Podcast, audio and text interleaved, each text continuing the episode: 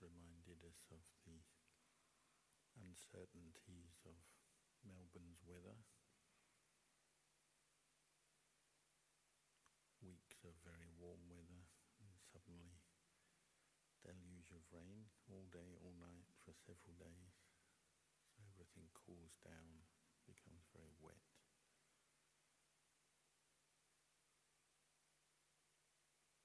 Just reminds us that the environment, the these things are completely beyond our control. It's the nature of the elements and utu niyama, the law of laws governing temperature, winds, rain, and so on.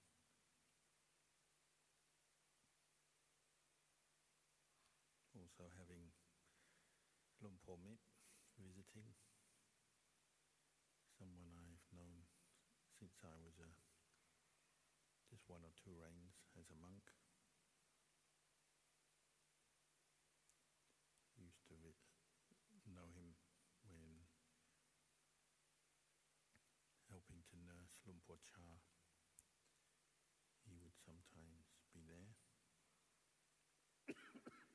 and then after my fourth rains, when I began staying, having extended stays at Wat Marp Jun with Luang Por Nan, and when my sixth rains came around, I went there on a more permanent basis. As you heard him reflect in the early days at Wat Marp Jun, life was not so easy comfortable for the monks.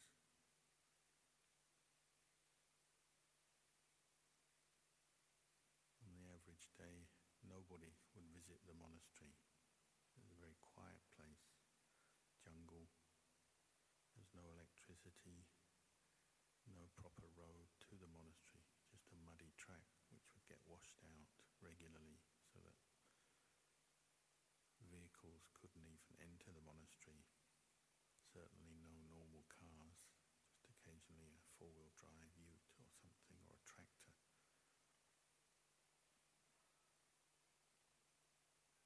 And the monks had to depend on Bindabata, go out to the orchards, had to walk long distances between the farms to get food. So regularly would walk eight or ten kilometers there and back in the heat. The roads were if a vehicle passed you on the track, you got covered in dust, which would stick to you because you were sweating from the heat. And there was regularly weather like this, like in the rainy season, could rain all night very heavily, and in the morning still raining. So you go out. Taking an umbrella was sometimes jokingly referred to as Sila Bhatta Baramasa because you put the umbrella up, but you still got completely soaked. And you come back in your robes, every last robe was completely soaked.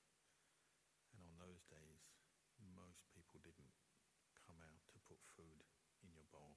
You might return to the monastery with next to nothing. There'd only be eight or ten monks there, so you put the food together. Didn't have a lot. Usually there was one or two ladies staying in the monastery who would cook extra food, which helped us out. We regularly had a practice. We would meditate before the meal. So after sorting out the Bindabata food,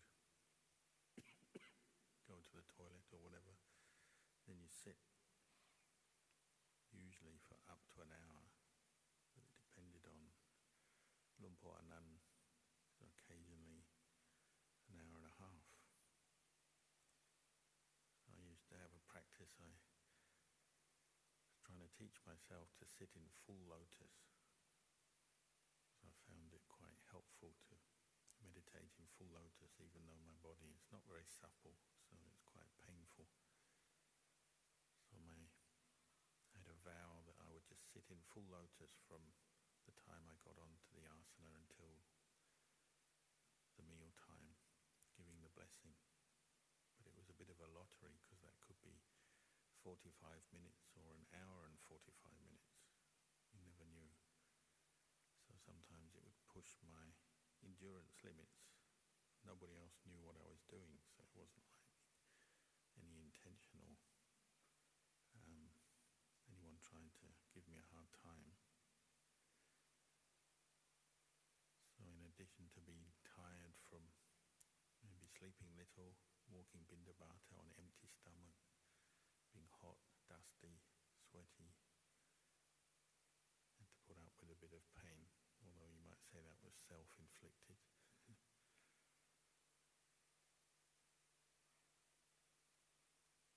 one memorable occasion, there was one monk who had malaria, who was so weak, came back from Bindabata, Bindabata and he just passed out. His head hit the ground, which was a tiled floor with a crack. Had to be carried to the. We had a sick bay, a sick room for sick monks.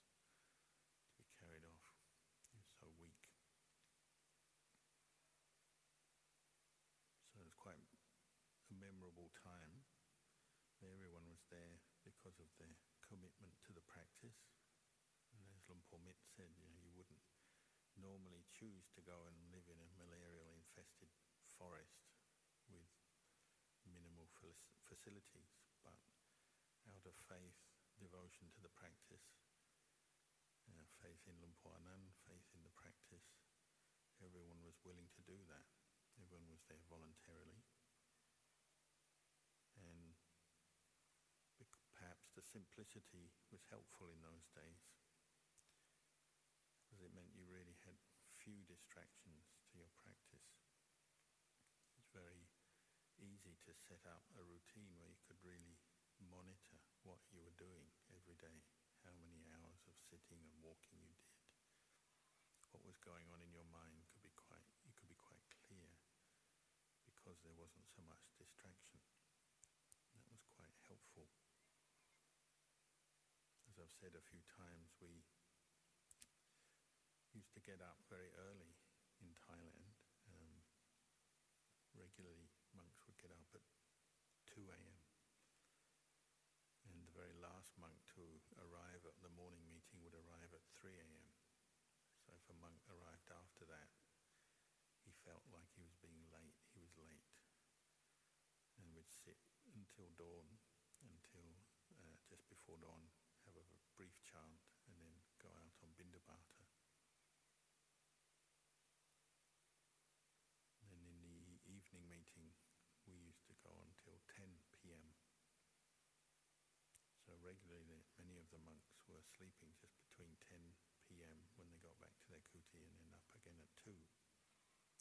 And usually you'd have a chance for a nap in the day, but not always. If there was some special chores or some reason after in the afternoon, maybe you couldn't have a, a midday rest. So you became very familiar with the pattern of your life, how many hours you sit and walk, and you use that as a way to gauge your effort. Doesn't matter whether your mind is peaceful or not. It's more just putting that effort in, the sincerity of that motivation and uh, bringing up the effort. That was the important thing. And then on the Uposatha nights and the half moon nights to practice nesajjika. Again, monitoring yourself, how many hours you sit, how many hours you walk, how sleepy you were. Some monks going as far as refusing to eat the next day if they gave in to sleepiness. If they found themselves nodding on the asana, then that was it, then just not eat the next day. But all of this kind of practice came through people's own wishes to progress in their practice came from faith, devotion. It wasn't inflicted or forced onto anybody. It was just that interest to learn and as a meditator, as a practitioner, using the forest, using the Vinaya training as a way to further the practice. And it's important to remember you know, we're here to learn about ourselves. And the only way we can really improve in our practice is by observing, learning, challenging ourselves. And it's up to each one of us to bring up that effort, that energy in the practice. When we meditate, whether it's sitting or walking, you know, the effort is always to bring the mind one pointedness, to get beyond the hindrances. That's your goal. You might say that's the goal of the holy life, to keep working through the hindrances using both mindfulness, wisdom, patience, effort, all the different spiritual faculties and paramis to get beyond whatever the partic- particular hindrance is that's bothering you. Whether it's boredom or laziness, anger, frustration, lust or desire for different material things, worry, concerns about our health, doubt about the practice or the place or the teacher, all the different hindrances that come up. Your aim is to get through them. You learn to walk with that aim of letting go whatever it is that's bothering you, whatever your mind is stuck on. When you sit, learn to get through whatever you're stuck on. So it's a practice of bringing up many qualities, renunciation, in the sense of just being willing to let go of things, rather than always find excuses to carry on clinging to certain moods, justifying them, excuses for them, rather, rather than always planning. We're always planning what I'm going to do next, where I'm going to go, without being very mindful of the present moment. If we're angry, you know, we're always justifying our anger and getting caught up into the thought patterns based on our ill will against another person or frustrations with the particular issue that we to just renounce all of it, let it go. That's our practice, and you're doing that over and over again through the day and night. You might say, in a way, uh, every time you meditate, sitting or walking, it's almost like it's uh, going back to square one. It's almost like reordaining your heart every time you meditate. Think about it, why do we ordain as monks? Well, we're all interested to progress in our spiritual practice, to overcome suffering, stress, to develop the qualities that will ultimately liberate this mind, this heart from suffering. That's why we ordained. Every time you meditate, every time you go onto the Jongkron path, you sit down, cross your legs, it's like reinforcing that intention. It's like another moment where you're reordaining your heart, as it were, setting up the aspiration to go beyond suffering, and then working with whatever's coming up in your mind. So whether that's your long-term goal as a monk or just a short-term goal of a particular period of putting effort into the meditation, effort is directed to clearing the mind of the hindrance that's before it at that very time, at that very moment. So you learn to keep coming back to the meditation object, to the present moment, and assessing what's going on, observing what is going on. Why is this mind not peaceful right here, right now, today? Where am I attaching? You see, wherever you cling, wherever you attach, is where the suffering comes.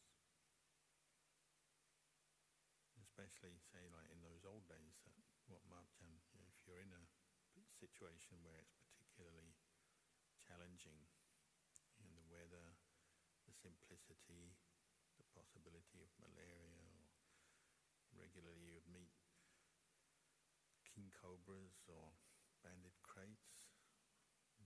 More times than I can remember, I've met very deadly snakes while walking meditation, or even waking up in my kuti once with a banded krait coming in through the window. Very strange. Lying down, was about midnight, been asleep for about an hour or so. And it was, I woke up with this feeling like someone was pointing their sharp, knuckly finger into my, that p- space between your hip and your ribs, which is really soft. And it was just like a finger pointing in. Woke up thinking somebody must be in the room. But of course, there was no one there. So I looked around. I thought, hmm, maybe it was a dream or something. And went back to, to sleep. And just as I was falling asleep again, so only you know, a few minutes later, exactly the same feeling, but now because I was half awake, I could be sure that this was not a, I wasn't imagining it. So then I lit a candle, shone a torch. There's still no one in the room who had made that uh, feeling as though someone was poking me. But then, because I shone the torch, I caught the banded krait in the window coming in. I had to use a broom and a, kind of discourage it from coming into my small kuti, where it could easily have caused some trouble. So I don't know what that was. Maybe you could say it was just a coincidental dream, physical reaction of the body, guardian deva. But anyway, it was useful because it stopped the banded krait coming in through the window.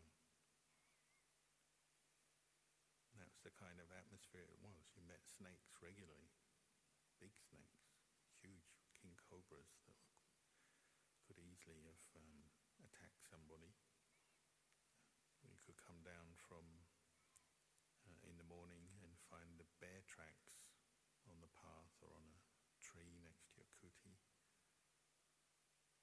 So there was a lot of uncertainty in those days, simplicity, but you use that as a background for training your mind.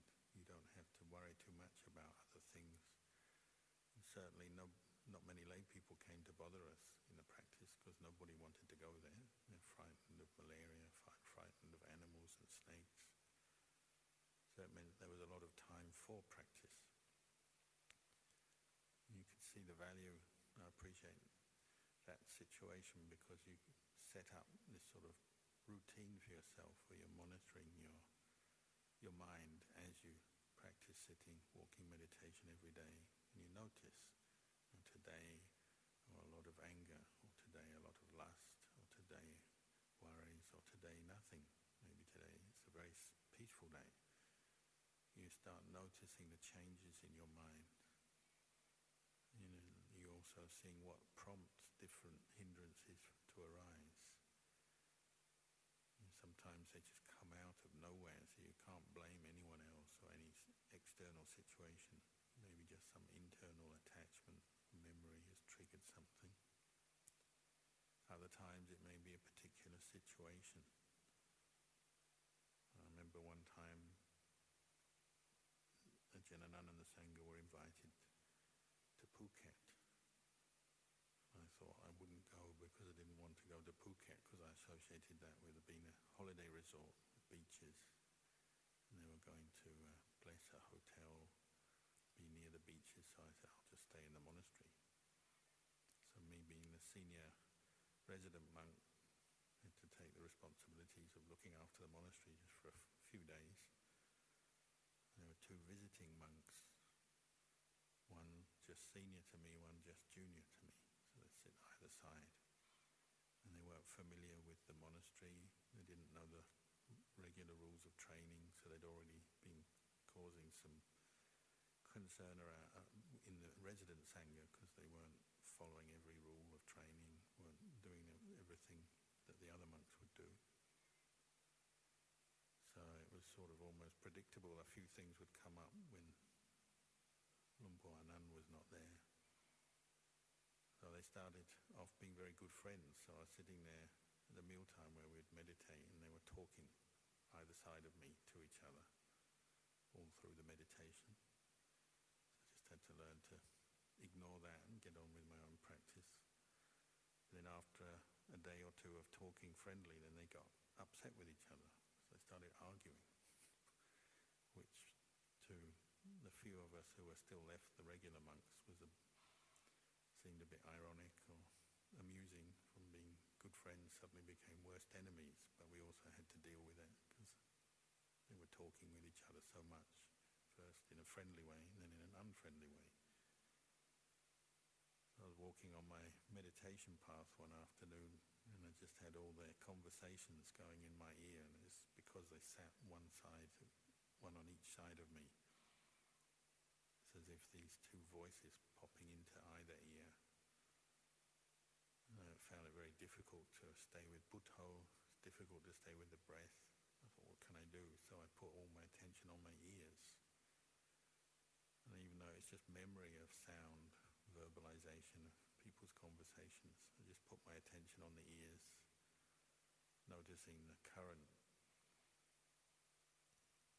sense contact, which was fairly mild, just a few birds and the wind.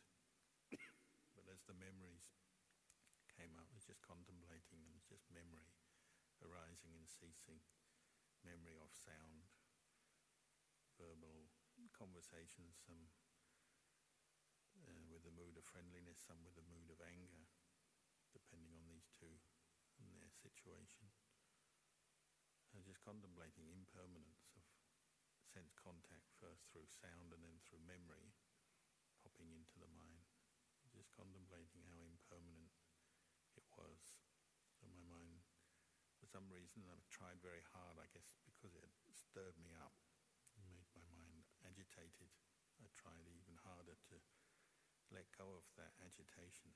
So I went into a very deep state of samadhi, and just walking meditation. And when you go into a deep state of samadhi, you just have to stop. You physically stop because your mind has gone in. You can't feel the body anymore. You don't hear sound. You don't feel the body.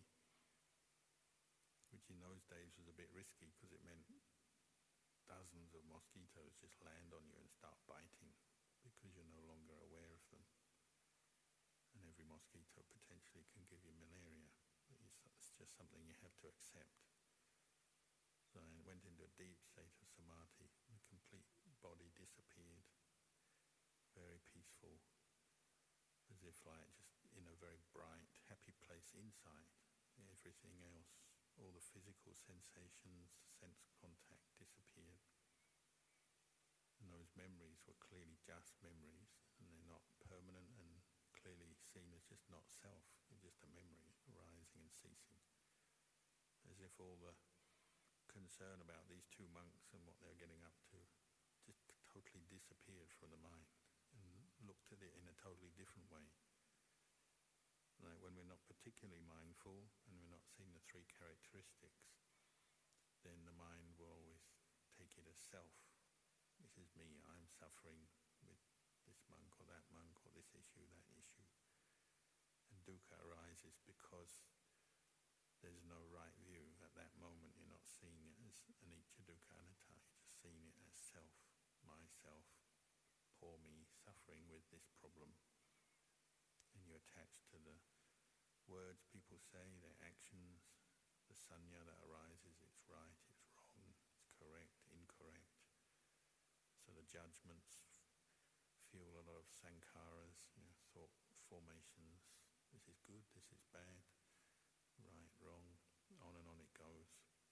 The kind of mental conversation, but not guided by mindfulness and wisdom. It's just guided by moods of pleasure or displeasure, fed by sanya. But when the mind through effort put into establishing mindfulness on one object or another, in this case just on the ears and sense contact at the ears, which uh, was certainly an unusual one for me, but it worked. And the mind went totally inside. So it becomes one pointed, and at that moment it's bright, the hindrances have gone, it's experiencing internal happiness, piti, sukha, one pointedness. So then it gives you a completely different perspective on your own suffering as you emerge from that state. Even though you know, I emerged from that state, I became aware that I've got 50 mosquitoes on my arms and legs in the forest. That didn't matter at all, because that's just you know a minor thing, a few mosquito bites compared to a state of samadhi. You come out of that, you start to experience vitakka, vichara again. You start to be able to think thoughts arise, memories arise, sense contact arises again. But of course, mindfulness is more trained now. So you start to see, view your own khandhas, your own sense contact, your thoughts, your feelings, the sensations in a different light.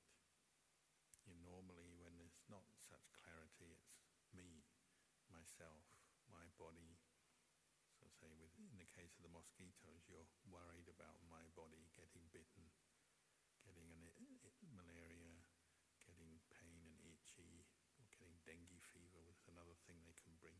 Scrub typhus, dengue fever was quite prevalent in those days. Or just the irritations of heat, sweat, and so on. Instead of seeing that all as me, mine, my problem, my suffering of the body, just an experience. It's just the way it is. Your bodies get hot, bodies get bitten by mosquitoes. The sense of me, mine, myself, that view changes. It's just noticing it. It's just the way it is when you're in the tropics, in the jungle. It's like this. Or the memory of these two monks who've been causing some grief, some problems, is just a memory obviously you know your it's your memory, but that sense of ownership disappears when you reflect with mindfulness and reflect on the anicca dukkha anatta of the experience. It's just a memory. It's not really mine, yours, theirs, anybody's. It's just a memory. Those people, the perception of them is just a memory. So all the kind of underlying rise to the clinging, that gives rise to the feeling of anger, judgment, displeasure, whatever, disappears. The whole experience is viewed differently. Viewed as just memories arising, ceasing, thought formations. The thought formations change once they're informed by mindfulness and wisdom, then there's not the same grasping that sort of craving that feeds the mind, making it a very emotional, upset, complaining. Thought formations become very peaceful, wholesome. You're just reflecting, oh, that's just the way it is. Rather than being angry with another monk, you just notice. Maybe they're practicing not the best. Maybe they're lost in their own delusions. So it gives rise to a sense of sympathy or understanding and goodwill, a wish for them to improve, to change, rather than just anger and negativity. So thought formations change, become more wholesome, and with that wholesomeness even leads on to a sense of what can I do to help them? Can I, is there anything I can do to assist them? So far from being angry or seeking revenge, you actually, the, the thought formations change to, um, is there anything that can be done or maybe one reflects there's nothing that can be done, so upekkha arises. It's just, mm, it's just the way it is. They have their karma, their conditioning, just have to accept that and they'll just have to take responsibility for their own actions and deal with it. But the thought formations are wholesome and there's no grasping there, no the, the power of craving, driving the, the mental formations, the thoughts, the moods has gone. And this is how we practice. And this is just one example I'm giving you. As we practice, you know, we're learning how to one point the mind so that we can reflect on experience rather than getting caught up in, into it all the time. Taking it as self, being obsessed with ourself, our moods, our emotions, blaming other people for various things that, contact with us, but rather changing everything, seeing it as, as mindfulness comes up strongly, continuously, then seeing things more with a wholesome state of mind and seeing it with wisdom, as anicca, dukkha, anatta.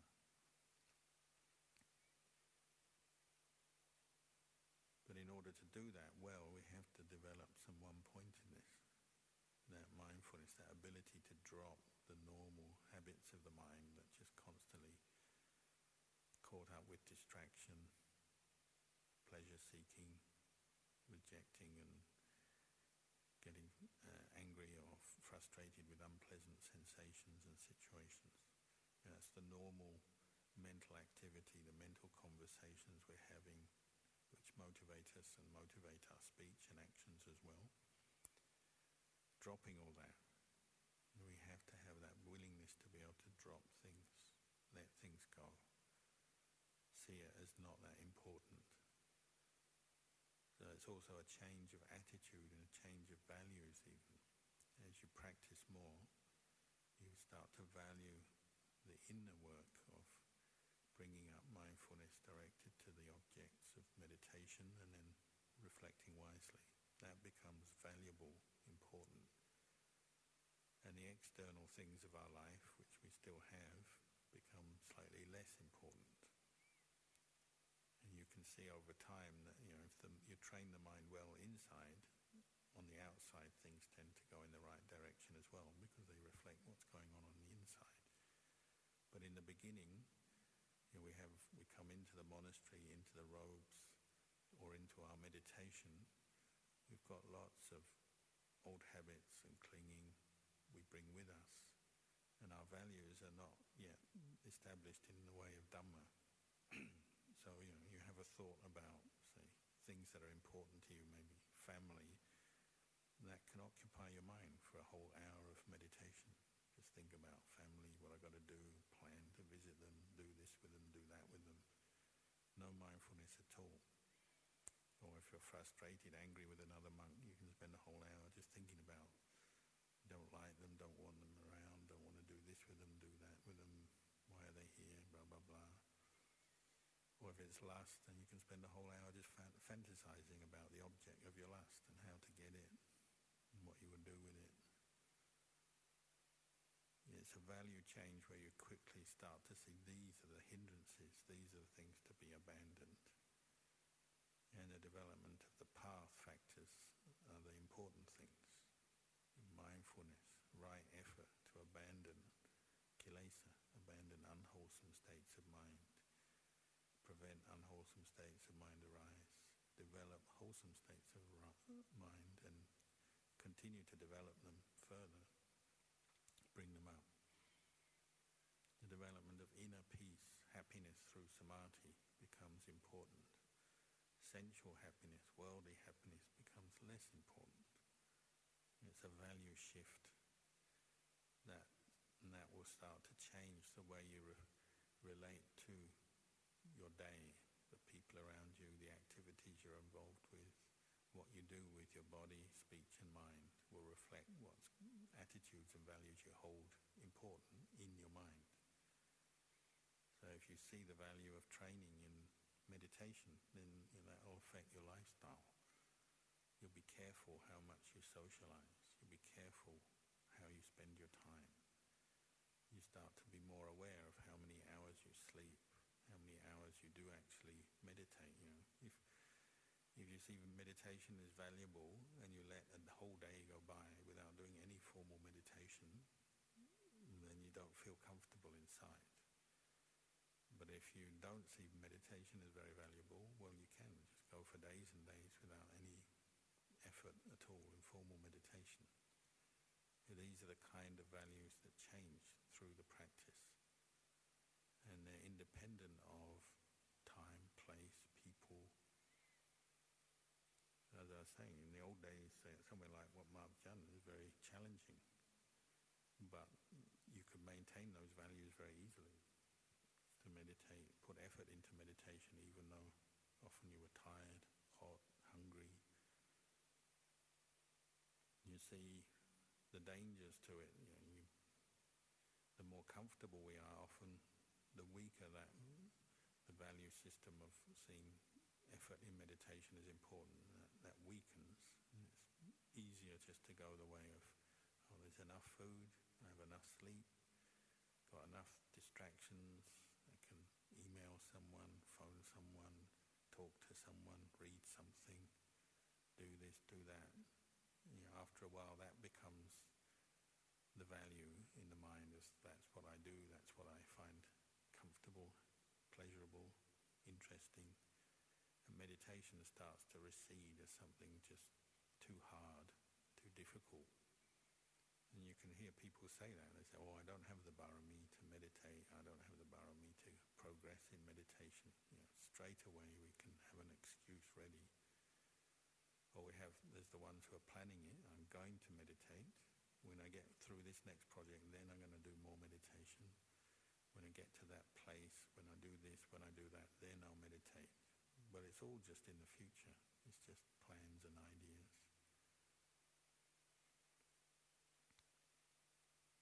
So I guess that was one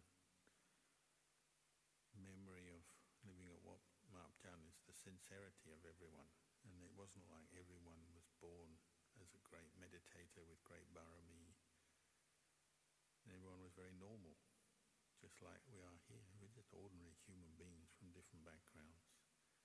But there was a, you might say, a love or a commitment to the practice, which was shared, and that has a good effect.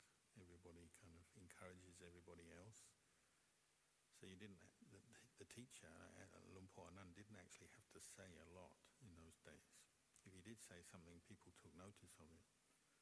But he didn't have to say a lot because it was just obvious if you didn't turn up to a meeting, you felt bad, felt guilty. Nobody had to tell you off. If you didn't do a chore that you were assigned, you felt guilty. You didn't have to wait for someone to tell you off. You just knew, oh, I should have done that. So there's a very high standard of integrity, impeccability. So even the monastery, even though the monastery was not very well supported. The buildings are just a few small buildings. Some of them still had grass roofs. They're all very clean, well maintained. I remember Luang Por Fak came to visit one day, great Ajahn who lived further along the coast. And he came in, we were just sweeping the leaves, and then he came up to the sala, and he had a few laymen with him, and he just took them to the shrine, and he wiped his hand along the shrine where the Buddha, main Buddha was, and uh, told his disciples, he said, mm, look, no dust at all. These monks are practicing properly. They do their chores. They keep the place clean, even though it was a very simple building. There was only a few buildings in those days.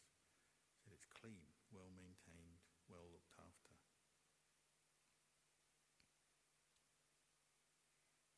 So in the end, in the end, the practice is all about, you know, the right attitude, bringing up faith, commitment, energy, effort, patience, and then refining it down to one pointedness. There's one pointedness on your chores, one pointedness on your chanting, one pointedness on your meditation, eating your meal with one pointedness. You know, this is what we're developing. Luang Por Chah used to say, you don't have to be the best at everything, but just give your best to the practice. And there'll always be someone else who chants better or can sit longer or walk longer or make better bowl stands than you or sew better or knows more about the sutras than you. There'll always be someone like that. The important thing though is your the quality of your effort and the attitude you have to the practice bringing that up regularly putting it into practice, eh, as you sit meditation, will really want to free your mind from whatever hindrance, whatever problem is coming up. You know, if you're really suffering over something, well, don't stop meditating until you've cleared it up in your mind, till you've gone through it or transcended it through walking or sitting. And this is one of the few lifestyles in the world where you can do that. You know, nobody will criticize you if you spend all night meditating because you're worried about something or angry about something or your mind is full of lust. Nobody will criticize you if you just keep going and meditating till you've cleared it out of your mind, established mindfulness, attained a state where you're just peaceful within yourself and you no longer have that problem there. We can do that. We can be uncompromising. We can be bold, courageous, walk for many hours.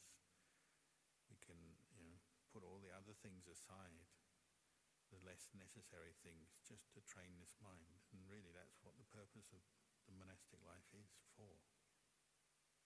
Of course, we do other activities.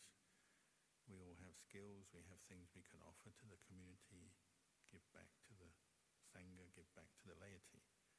It's not that we shouldn't do anything, but we are here to free our minds from suffering. So if you notice some suffering, well, don't don't just let it sit there in your mind. Don't continue with it. Make that the priority. End it through the practice.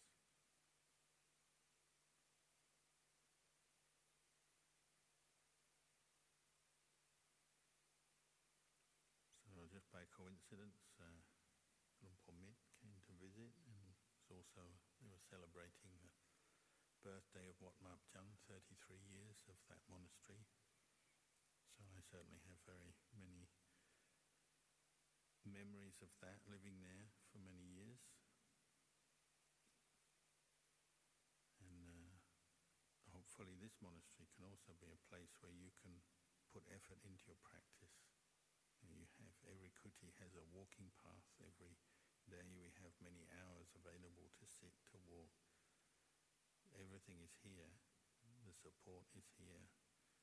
The conditions are all not always ideal, but that's good. If there's a bit of cold or rain or it's too hot, things change, well, that can be good for a practice. The important thing is to use the opportunity.